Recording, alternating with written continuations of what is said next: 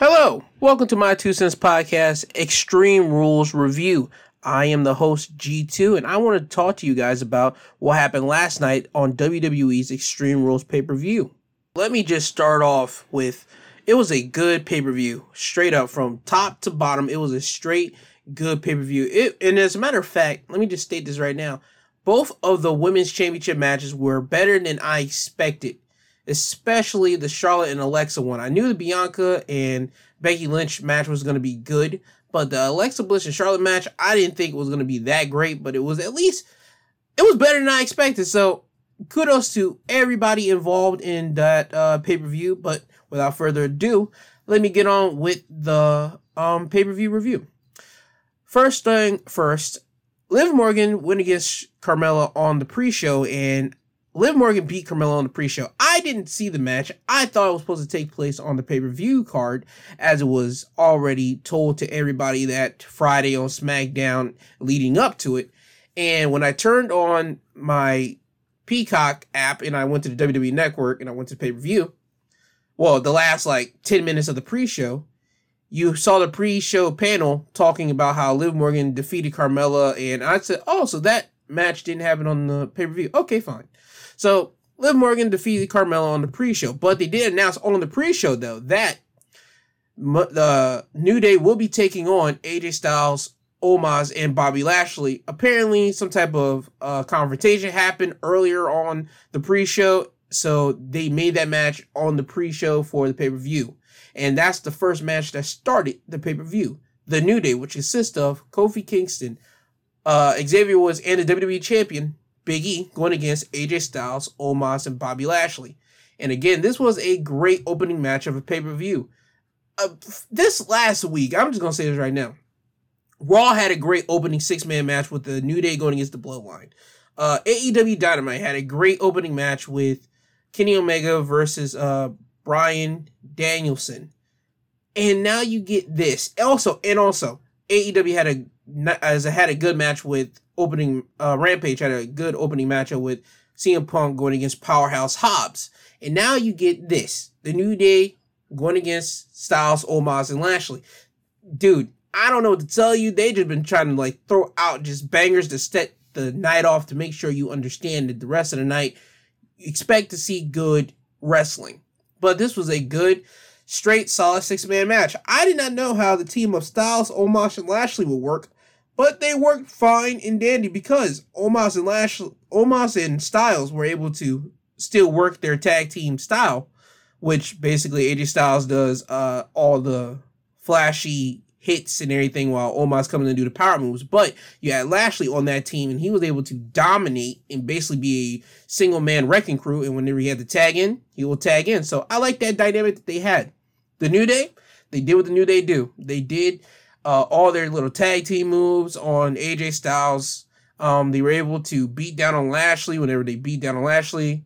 I mean, this was a solid six man just opening match. Anyway, New Day does beat the team of Styles, Omos, and Lashley when Lashley was setting up for the spear on Big E, but AJ tagged himself in, and AJ told Lashley, "Let me finish him," and Lashley said, "You better finish him." So as soon as AJ leaped onto the top rope and he was setting and he was about to hit Biggie with the um, phenomenal forearm, Lashley tagged himself in on AJ's leg. AJ was still able to jump off and uh, hit and almost hit Biggie with the phenomenal forearm because Biggie does duck out of the way and AJ hits a tumble roll. And now you have AJ getting up and he's right behind Biggie and Lashley's in the ring and he's running towards Biggie and Biggie moves out of the way and Lashley hits AJ Styles with a spear. So AJ gets hit with a spear and AJ rolls out of the ring.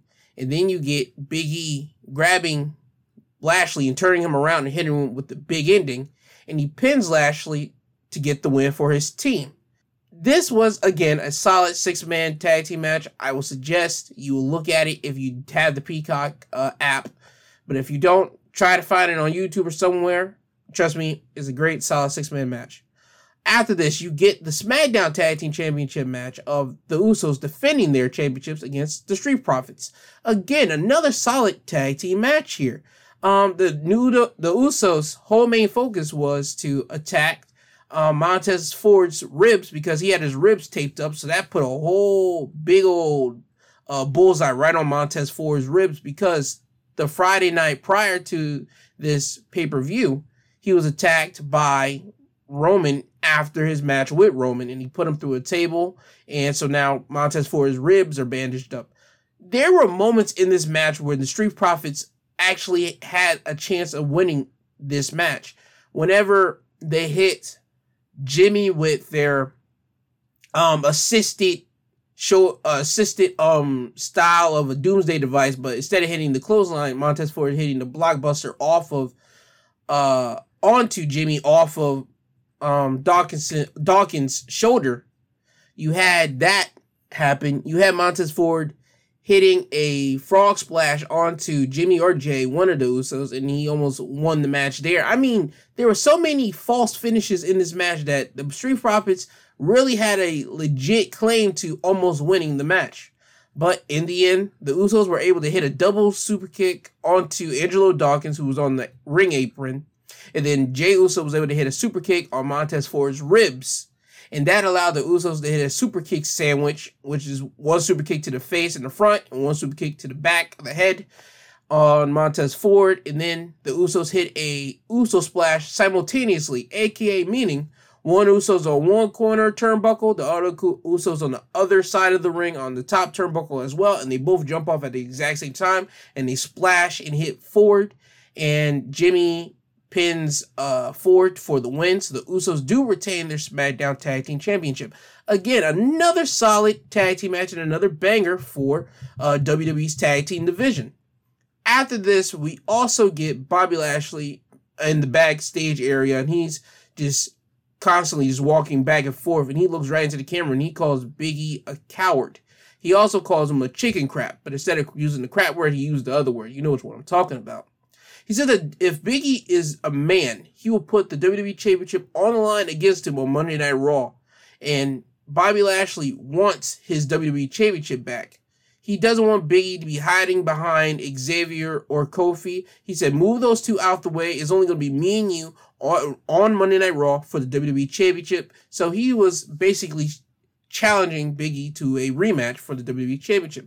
We don't get Big E's answer to this challenge until later in the night after this challenge was being made, we go back to for in-ring competition, and it's for the Raw Women's Championship, and you have Alexa Bliss going against Charlotte for the championship. Uh, as I said before, this match was better than I ex- expected, so I give both these women a lot of credit. But in the end, Charlotte does retain her championship against Alexa because when Alexa went for Twisted Bliss and she missed when Charlotte does roll out of the way, Alexa then gets up and hits Charlotte with a DDT. And Alexa pins Charlotte, but Charlotte then puts her foot on the bottom rope, so that stops the referee count. Alexa then talks to the ref because she's in disbelief and she almost thought that she had the win for the three count. And this allows Charlotte to go over to the corner and grab Lily, who is Alexa Bliss's doll. Alexa sees Charlotte holding Lily and she runs, not runs, she walks over to Charlotte. Charlotte then throws Lily towards Alexa, and Alexa does catches it. But as soon as she catches Lily, Charlotte hits Alexa with a big boot to the face. And then you have Charlotte pick up Alexa, throw her shoulder first into the steel post. And then you get Charlotte hitting the natural selection on Alexa, then covering her for the win. Again, another solid match. I mean, again, I didn't expect much out of this match, to be honest with you. I thought we would see a whole lot of uh, character work. I thought we would see a whole lot of uh, magical mischief, but we didn't get that in this match. We got a straight, solid uh, one-on-one competition match between Charlotte and Alexa, and I was happy for that, and I still give these two a lot of credit. However, after the match, though, Charlotte kicks Alexa out of the ring, and she goes back to grabbing the doll Lily. Charlotte then rips open Lily and starts tearing the stuffing out of the doll and she starts tearing the doll limb by limb. And after the damage was done, Alexa gets back in the ring and she goes directly towards Charlotte. Charlotte, I mean, just starts pouncing on her. She jumps on her and starts hammer fisting her right on the face. And Charlotte and her just start throwing blows in the ring. in the ring and also out of the ring. They tumble out of the ring. And once they got out of the ring, they're still fighting towards each other, but Charlotte gets the better end of this exchange. And when she knees Alexa in the gut, and then she throws Alexa over the commentary table. Charlotte then walks away from this and grabs her championship and starts walking up the ramp and making her way to the backstage area. Alexa then pops up from behind the commentary table. She gets on top of the commentary table. She looks at the ring, which has Lily's cotton and Lily's stuffy stuffing all out in the middle of the ring, and Lily's uh, body teared up. You see Alexa flip over the covering for the commentary table and just flip out. She yells and screams. She doesn't make a temper tantrum, but she does scream because she's in complete disbelief of her doll Lily being uh, teared up. She goes into the ring, and now you see Alexa try to pick up every piece of stuffing or cotton that was from the doll and try to put her back together. Alexa can't do this, and she decides to lift up the Lily doll, and she just screams in the ring, again showing Alexa's whole disbelief of that her doll has been destroyed. Alexa then leaves the ring with the remains with the remainings of Lily in her hand, and she starts walking up the entrance ramp. And once she gets to the stage, she just falls down and she's holding the doll. She again decides to yell and now you see Alexa just trembling in just anger. So this tells you that the feud between Charlotte and Alexa isn't done at all. If anything, this is just going to make Alexa a lot more angry. So we're probably going to see a whole lot of magical mischief uh, probably throughout the weeks coming. But again, this was a solid, solid match between both Alexa and Charlotte. So kudos to both of them. After this, we go backstage and we see Paul Heyman on the phone and he's talking about the draft. He's saying, I'm glad this is happening. I'm telling you, this draft is going to be one of the greatest drafts that we've ever seen. And then you see a microphone slowly pulling itself uh, towards Paul, and the camera draws back, and it's Kayla Braxton, same interviewer that keeps on bothering Paul on SmackDown week after week after week. Paul sees her and he says, I got to get off the phone. He looks at Kayla and Kayla asks him a question and Paul just start no, Kayla asks him who was on the phone. Paul says, Oh, I'm sorry, mommy. I gotta tell you who's on the phone. I gotta tell you who I'm making calls to. He just started making fun of Kayla. But eventually, Paul gets serious. He says, You wanna know if I was talking to Brock Lesnar? He tells Kayla, Why can't I talk to Brock Lesnar? This is draft week. We're on the draft week. This is a special time for everybody right now. I'm the special counsel for the tribal chief. I have to cover my bases. My bases need to be covered. And we have Crown Jewel coming up and deals need to be made. And then you get the Usos start walking up towards Paul. Well, matter of fact, past Paul, and they're just congratulating themselves on still being SmackDown Tag Team Champions. They're happy to still be Tag Team, SmackDown Tag Team Champions after they beat the Street Profits. And Paul says that, you know what, I gotta go. And he gives the call me later, like phone sign to Kayla, and he walks away with the Usos. Now it's time for in ring competition again, and now it's time for the United States triple threat uh, match between Sheamus, Jeff Hardy, and the champion Damian Priest. This was a good triple threat match. If anything, this was like the um, I would say the dark horse of the night because I expect people would have forgotten this match, but this match was a solid triple threat match. Uh, everything. And I'm not saying out of everything, out of everything, but when you think of triple threat matches, triple threat matches usually have a formula that usually is two guys in the ring, and then the third guy will come in and try to beat up on somebody, and then it'll go back to being two guys, and then they'll do a spot where all three guys have to do something and whatever. That was the case here, but they were able to do it so fluidly that you didn't mind seeing this happen. So Damian ends up retaining his championship when Damian sets up Jeff Hardy so he can hit a springboard maneuver off the ropes. And as Damian runs towards the ropes, Sheamus pushes Jeff out of the way and he hits Priest with a bicycle knee to the face. Sheamus was then about to pin Priest, but Jeff Hardy throws Sheamus out of the ring and Jeff Hardy pins Damian Priest.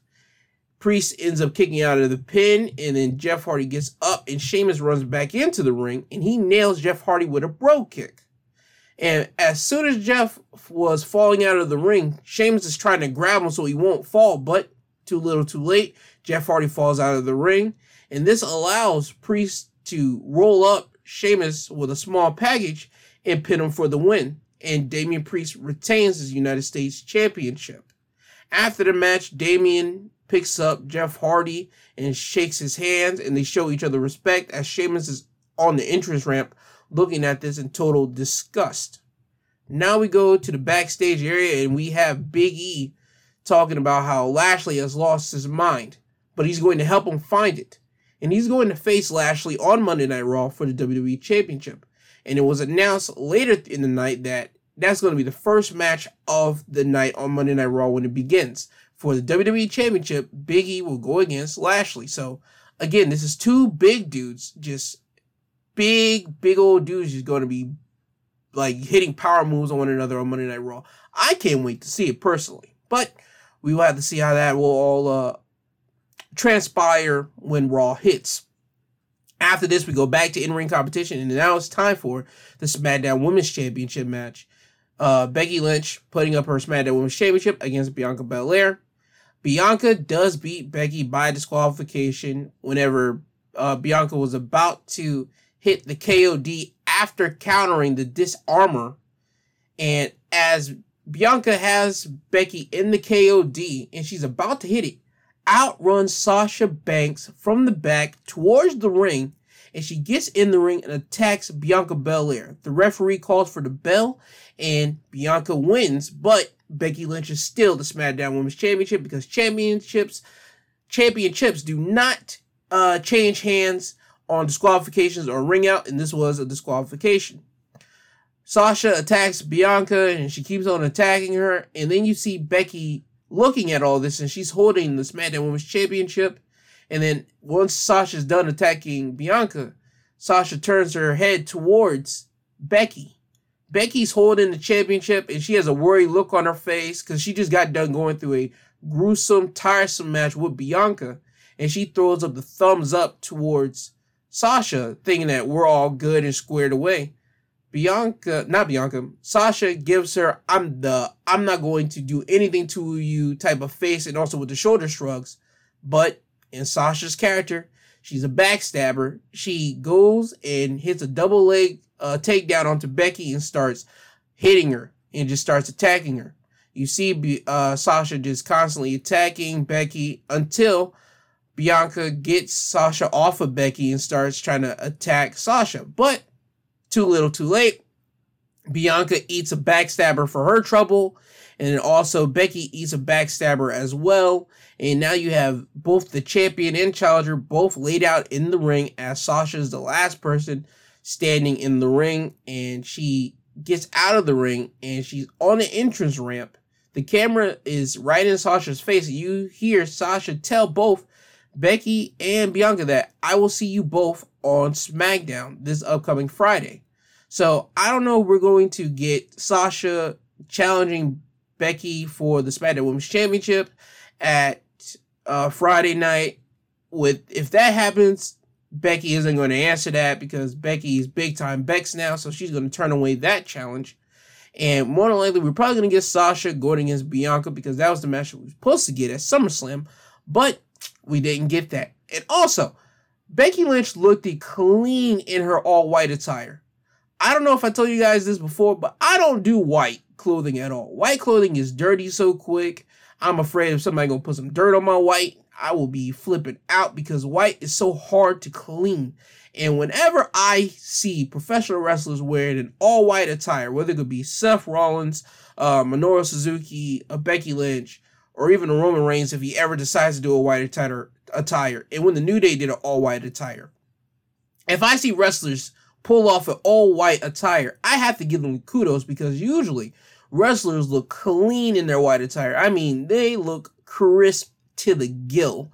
They are style and profile when they're all white. And I, that just gives me a big smile on my face because you know what? I like seeing wrestlers all in their white attire when they actually do do it because again, it looks clean and it's something that I personally can't be doing. Because if that gear gets dirty, I don't know how much that will cost to get clean, and I don't know if they got other uh white gear as well. I don't know if they only got one uh one set of that white gear or they got multiple sets, but anyway, kudos to every single professional wrestler that has a straight up all white attire. You guys are awesome, especially when you guys wear it out in front of the audience. Now it's time for the main event. It is the Universal Championship match in Extreme Rules. Roman Reigns going against the Demon, Finn Balor. There was a lot of things that happened in this match. I'm only going to give you a, couple of highlights in this. The fans throughout this match, in the first early stages in this match, were chanting for "We want tables," right?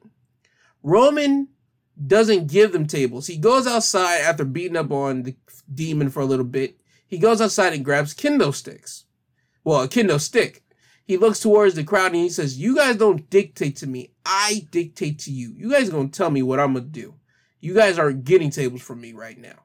And the fans are booing him because Roman's making this loud and clear, letting them know that you guys are not in charge.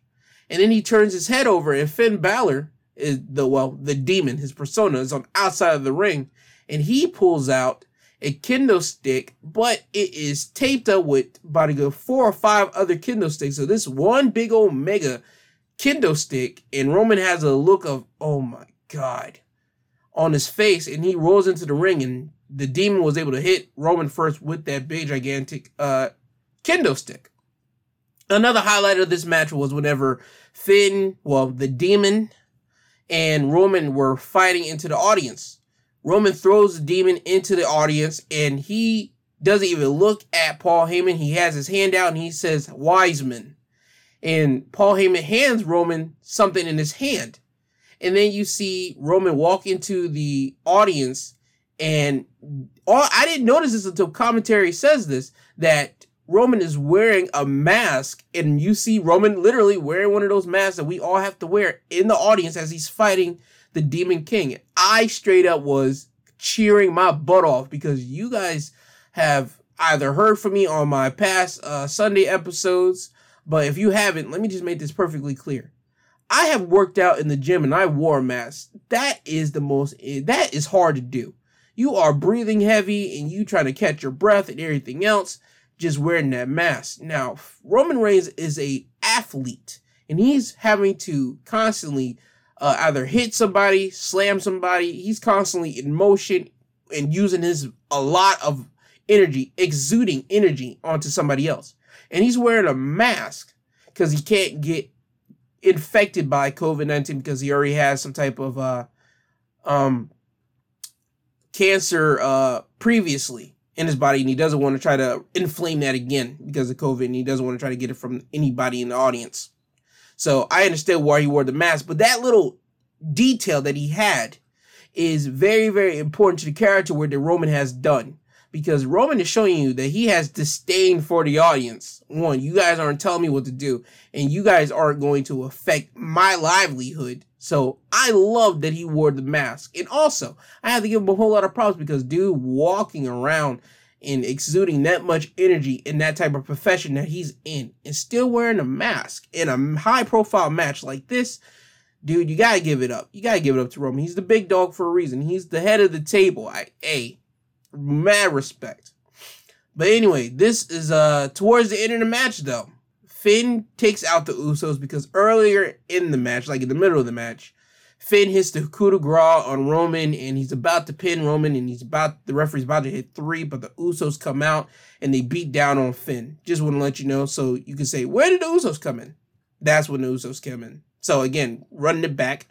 Towards the end of the match, uh, the demon takes out the Usos and he then turns around and he eats a spear from Roman, but Roman spears the demon through the barricade, right?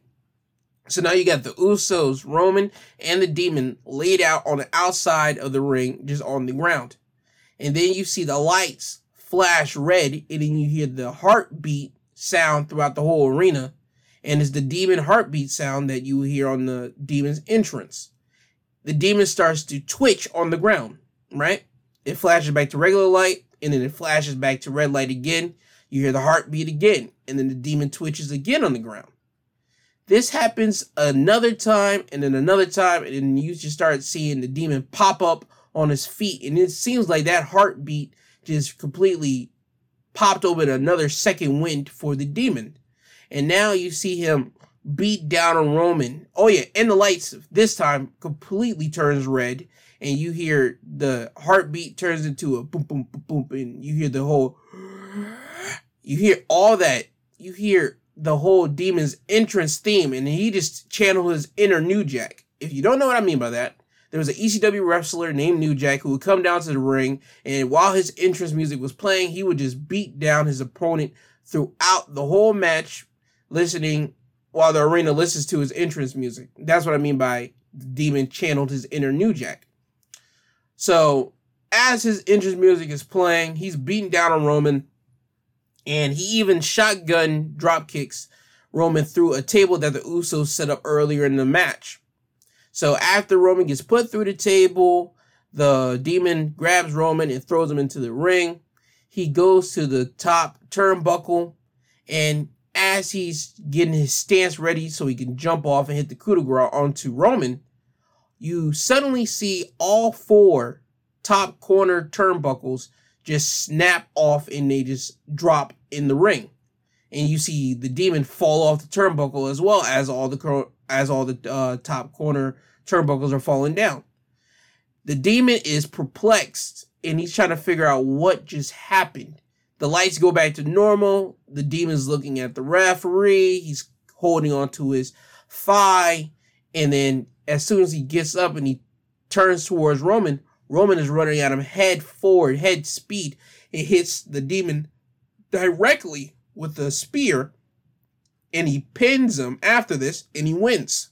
So Roman is still your Universal Champion and he celebrates as the Usos are walking behind him and Paul Heyman is holding up the Universal Championship. And as he's on the entrance ramp, he's talking towards the camera in his face. He's saying, I'm the GOAT. I'm the greatest of all time. I'm the best. I'm the tribal chief.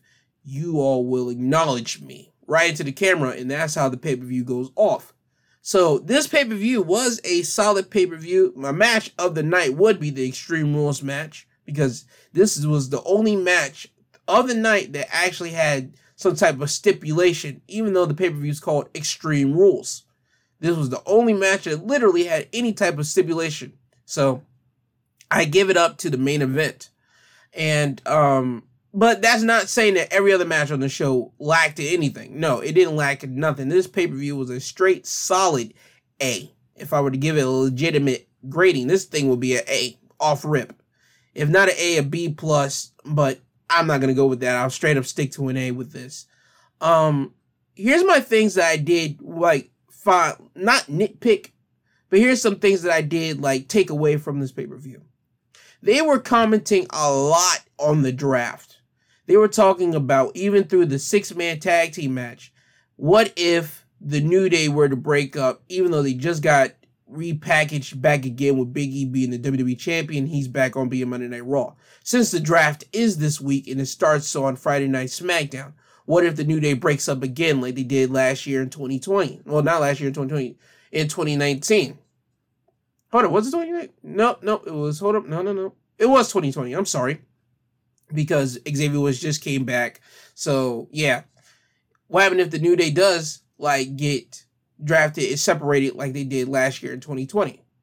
And then they brought up, what happened if AJ is stayed on Raw, but Omos gets drafted over to SmackDown?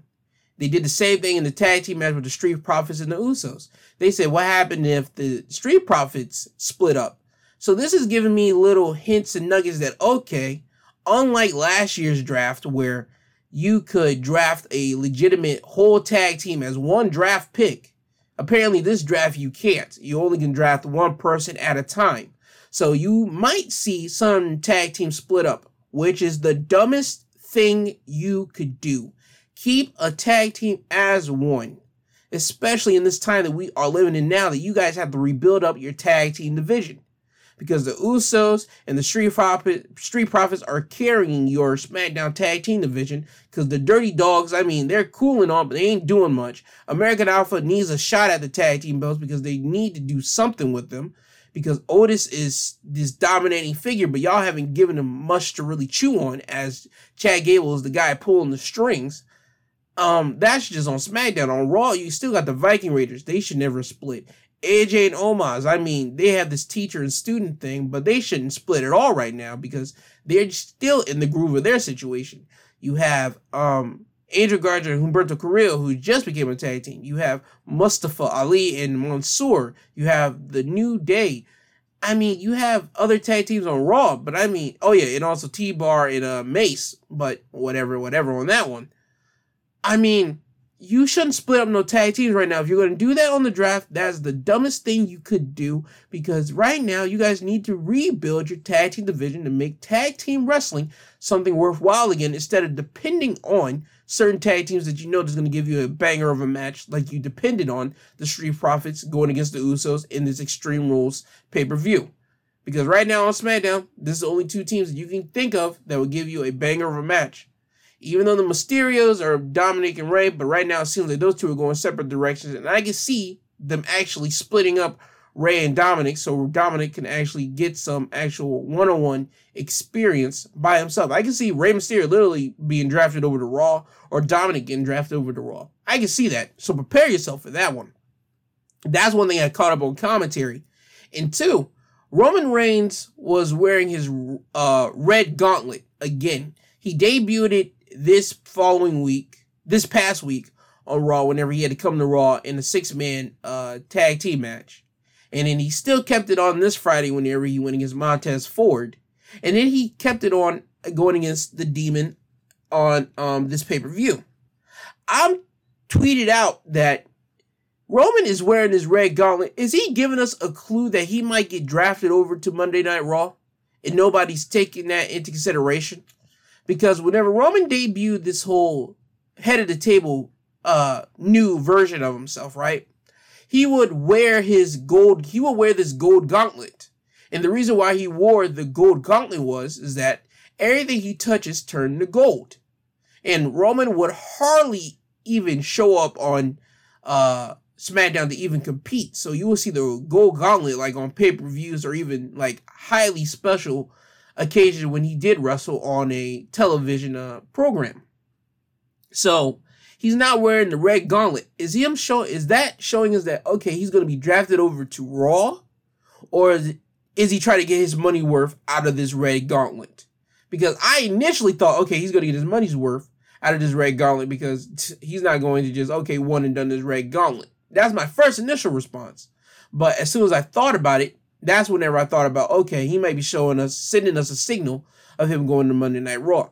And if he does, I mean, that, I wouldn't do that. I would keep the head of the table gimmick completely, exclusively to SmackDown because he has made SmackDown the show. And I respect everybody that was on SmackDown during 2020, the early stages of 2020 that were making SmackDown uh, something watchable. Don't get me wrong. But whenever Roman came back with the head of the table thing, that really made it must see because we got to see a new, complete, different version of Roman, a version that we all wanted, but a different style of Roman that we all wanted. We didn't know that we wanted a Roman that was going to be like, talk to me, uh, and acknowledge me with all this praise and admiration. Wrestling fans wanted a killer Roman, a guy that was silent, he didn't talk much, and he would came in and he ran through you, no questions asked. He would take what he wanted to take. Same thing that we're getting now, but without all the showboating the way that Roman would do whenever after he beat somebody. He would just come in, say no words, solid killer mode, beat up on anybody that he felt like, speared, go home. That's it. But this head of the table character has opened up a completely new dimension for Roman. And personally, I enjoy it. And personally, everybody in the wrestling community enjoy this version of Roman. So, with him going to Monday Night Raw, that's three hours. And knowing how Raw is being written out, the idea of that head of the table character being exposed on Raw, you will have him in about seven or eight segments throughout the night. I can see it. I don't think that is required of the head of the table uh, character. I don't think that at all. This is why I say that he needs to stay on SmackDown because on SmackDown you'll probably get what you'll get segments from Paul Heyman doing something, but you'll probably get like what one in the beginning, probably like one in the middle, or probably even one almost before the night is over. It's probably about a good three segments of uh, Roman Reigns on SmackDown, and if not, you probably get two and a half. And why do you say the half? Because about I say about what ten or fifteen minutes seconds of him walking towards his uh, locker room or him walking towards the ring. I don't really call that a segment, but if people gonna say that, that's still eating up TV time. I'll call that a half segment. So there you go. I'll give it that. But Roman, the head of the table thing, still should be exclusively to uh, SmackDown. But again, we will have to see what happens on the uh, draft. Whenever that happens, I'm just telling you that I picked up on those little nuances and those little details on this uh, pay per view. But again, this pay per view was a solid A. Everything was great, top to bottom, and uh, I'm glad it was because you know what? Uh, their pay per views have been going raw. WWE pay per views have been going extremely well so far since they've had live uh, audience back, and I I hate to sound like that guy, but I am just trying to see where the down where the downhill is going to be with the pay per views. When are their uh, downhill going to be? When are the people, not the people in uh, out in the fans, but the people backstage going to be like, all right, now we're going to just start throwing uh, matches that won't make sense and probably won't gain anybody's attention on this pay per view card. I'm just waiting for that to happen because in every scenario, in every wrestling company, there's going to be a couple of those. So I'm just waiting for WWE to have that because they've been around for so long and they got one mission and they do their one mission completely their way and they adjust it a little bit by time by time, but I'm just still waiting for whenever that's going to happen. But for now, pay per view is solid A. I enjoyed it. And um, if you don't have the Peacock uh, app, I would suggest you get it. It's only what? Peacock is free, but to get like the WWE portion of Peacock and probably some other portions like movies and everything else, what you probably got to pay what five dollars, five dollars for regular with commercials and what six dollars without commercials per month. It's worth it, especially whenever you get like pay per views from uh WWE. It's really worth it. And also, there's another thing I didn't notice is that as the pay per view was going, and they will be right at uh, Alexa Bliss's entrance, for example Alexa's in the ring and then just cut right directly into a commercial. And it was about a good two or three commercials, but the match didn't start. It seemed like WWE got a heads up of whenever they're about to hit a commercial, well, the Peacock, Peacock app was about to hit a commercial, and they stopped what they were doing and just go, not stop what they're doing. They didn't start the match up. They prolonged the entrance just a little bit longer until the commercial was done, and then they'll get right back into where they were supposed to be doing. So WWE is able to work within the bounds of the Peacock app. If you have the four ninety nine uh, monthly with the commercials, they will work with that portion of the fan base that has that. So again, get the Peacock uh, app if I were you. This is not an ad; they are not paying me, but uh, I just really endorse it because I like WWE, I like professional wrestling, and I uh, think that uh, it would be great if you do get the Peacock app just to get WWE. But if you don't, go to YouTube and trust me, you'll be able to get the uh, matches some way, somehow. But again, solid pay per view. And uh, that's all for me here.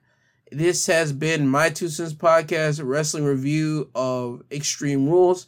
And if you want to hit me up on all of my social media links on Twitter, you can find me at at my two podcast. On Instagram, you can find me on my two cents podcast G2. And for emailing me, you can email me at my two cents pod at yahoo.com. Again, my two cents pod at yahoo.com. And for all these social media links, it's not TWO or TOO, it's the actual number two when you put that in all these social media links. And for past and future episodes of the podcast, you can Find them at Google Podcasts, Apple Podcasts, Podbean, Amazon Music, and Audible. And um, this isn't goodbye. This is until you hear from this sweet sounding voice again. I want you to have a lovely Monday and a blessed Monday. And let's head and let's hit this uh week uh on the ground running and let's accomplish what we want to accomplish out of this week. And I just want to say thank you for listening. I love you all. I want to say thank you again. Have a blessed week And I hope you are able to accomplish whatever you want to accomplish. God bless. And Kanye, can you please take us out? I'm tired, you tired, uh-huh. Jesus wept.